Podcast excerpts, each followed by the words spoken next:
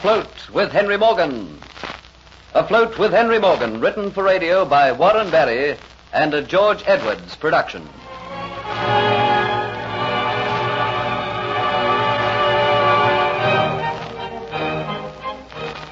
Diaz recognizes Dolores, and unless she pays him blackmail, threatens to expose her. Dolores confesses to him the reason she is on the island and induces him with promises of great reward to help her regain the Aztec necklet. After talking with Diaz, Dolores realizes she must make friends with Jeffrey Hunter. That evening, after Diaz had seen Morgan and had regained his berth aboard the Flying Gull, she visits Morgan and Hunter, asking them to dinner. Hunter refuses, and she asks him to accompany her to her carriage. Suddenly, she clutches his arm, saying she has twisted her ankle and he will have to carry her. It is so stupid of me. Just when I was saying how easily I could do it. Is it very painful? Oh, what a silly thing to say. Oh, come, Mr. Hunter, pick me up. I am quite light. There is nothing for you to be afraid of. Uh, no, no, of course not, mademoiselle. I, I seem to have lost all my manners since becoming a buccaneer. Oh, oh you are very strong, Mr. Hunter. And you're very light. Just where is your carriage? On the quay. It is not far. Oh, I am so ashamed. I have made such a fool of myself. You couldn't help it, mademoiselle. It was an accident. We should keep the Flying Gull in more shipshape order. But I fear I shall have to infringe still further upon your kindness. How do you mean? You have already told me that I took in coming unescorted through this part of the town. I have to face the same risk going home. And what is more, I now have a bad ankle. Oh, I, I understand, mademoiselle. Would you be so kind as to see me home? Course, mademoiselle.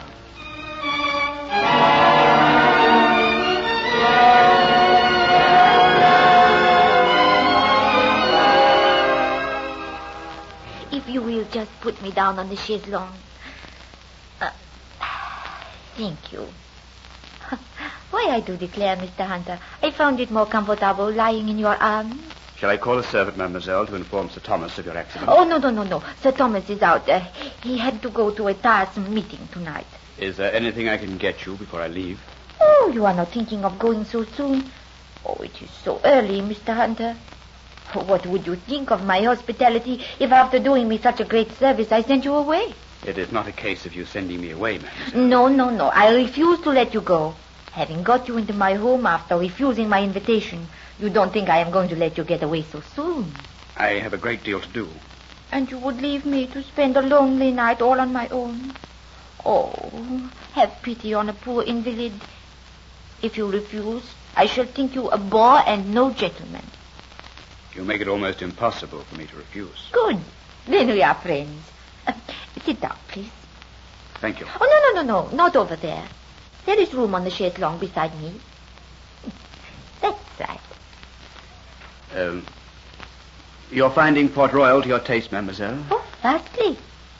You must find it a great deal different from the life you led in France and England. Oh, come, come. Must we talk to each other like strangers? You are a very strange man, Mr. Hunter. Am I? Why? Why do you not want to be friends with me? Can a buccaneer friends with a lady of quality? Oh, you are no real buccaneer. You are a gentleman. Why were you so rude to me when I was aboard the Flying Gull? Mademoiselle, you're embarrassing me. Oh, I don't want to do that, but aboard the Flying Gull, I knew that you were the only man that I could give my friendship to.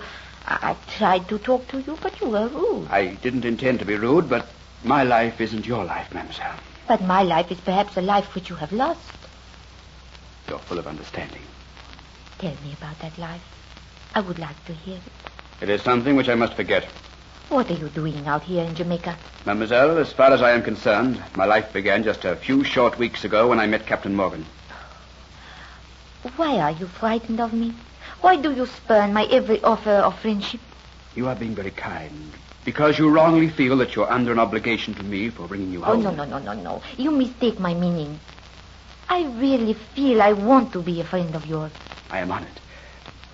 I didn't want to appear rude, but it's also impossible. I believe you need a friend. You are a very lonely man, Mr. Hunter. I can tell by looking at you that your place is in these surroundings. You have come from a fine home. Have you not? If you only knew what painful memories you're bringing back. I am doing so on purpose because I know you want a friend, a friend who lives the sort of life which you have lost. But I have cut myself off from that sort of life. I will pry and try to find out why you have done such a thing. Perhaps it is through no reason of your own. Perhaps it is because of a great disappointment. Maybe some woman. I will never ask you the reason. I just have the feeling that I could be a very good friend of yours. You're being very kind. I am being very selfish. Shall I tell you why? Because I like you. Because I would like to share with you secrets which I might have. Would you like to share those secrets with me? To come and talk with a woman like you, a woman who can understand the way I think, the way I talk, would be wonderful. Then it is a fact between us. We will be friends. Yes, mademoiselle. Oh, but first of all, we must not be so formal. Would it be hard for you to call me Antoinette? No. And I? What shall I call you? I only know you as Mr. Hunter. Jeffrey. Jeffrey. I like that name. It is a good, strong name.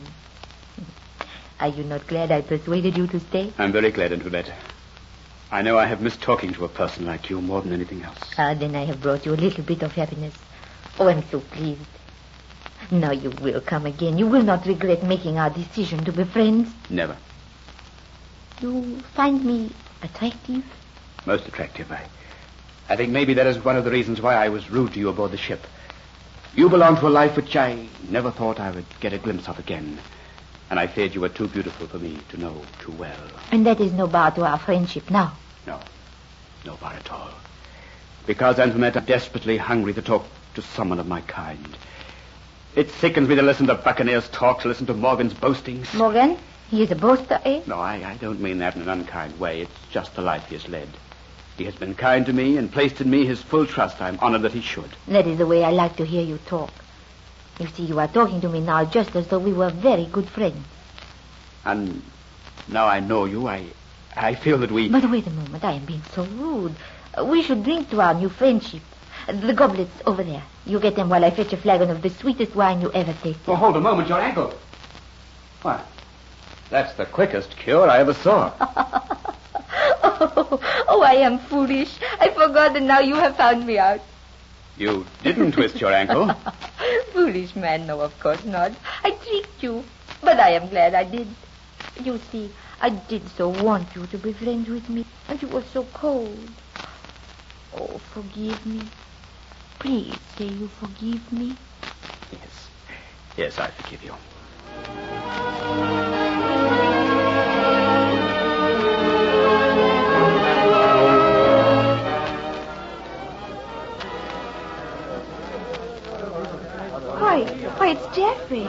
Kitty. Oh, it's so strange your being around these parts.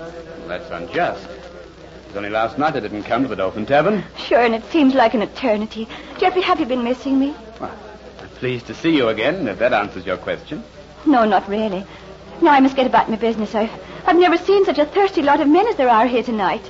Kitty, what's the matter with you tonight? It's like talking to a stranger. Maybe it's because I love you with everything I've got. Maybe it's because I love with a jealous love, a love which is possessive. Look, Kitty, can't you leave these men for a moment? Let's go somewhere where we can talk. And it's fine explanations you have to make, too. Come over to the storeroom. I won't be happy, Kitty, until you tell me what it is that's worrying you. Very well, Jeffrey. Come in here.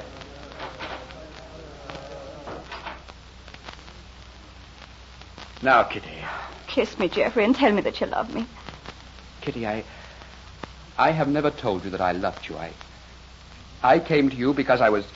I was desperately lonely. I wanted someone who could give me some comfort, and you gave it to me. Two nights ago, I was good enough for you to come and seek out. Two nights ago, you were talking of buying my friendship. Isn't that as good as saying you wanted me for yourself? I still want to buy your freedom and your friendship, Kitty, but. But because all my being cries out of the injustice of your being a slave in a tavern like this at the beck and call of everyone. You were kind to me when I was in trouble. I want to repay you. You thought I was good enough until you became entangled with the fine ladies. Just what do you mean by that remark? Your own conscience should tell you what I'm saying. This Antoinette de Lacy, she's a grand lady, isn't she? And I'm just a common tavern wench. I'm not good enough for the high and mighty Mr. Hunter, am I? Kitty, you've got this all wrong. And now you want to become a fine gentleman and go to Government House, rather than be seen talking to Kitty of the Dolphin Tavern.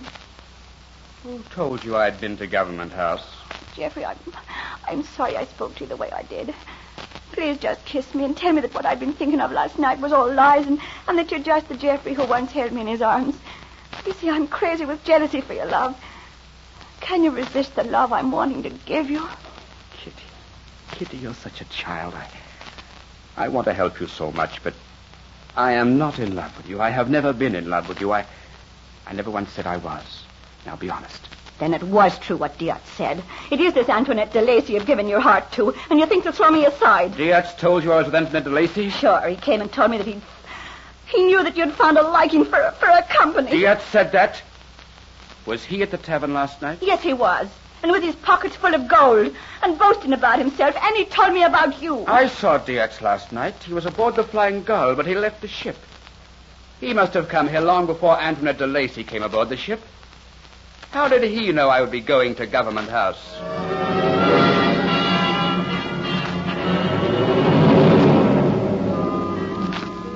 A seed of suspicion is sown in Jeffrey's mind. But will he nurture it and let it grow, and so save himself from trouble?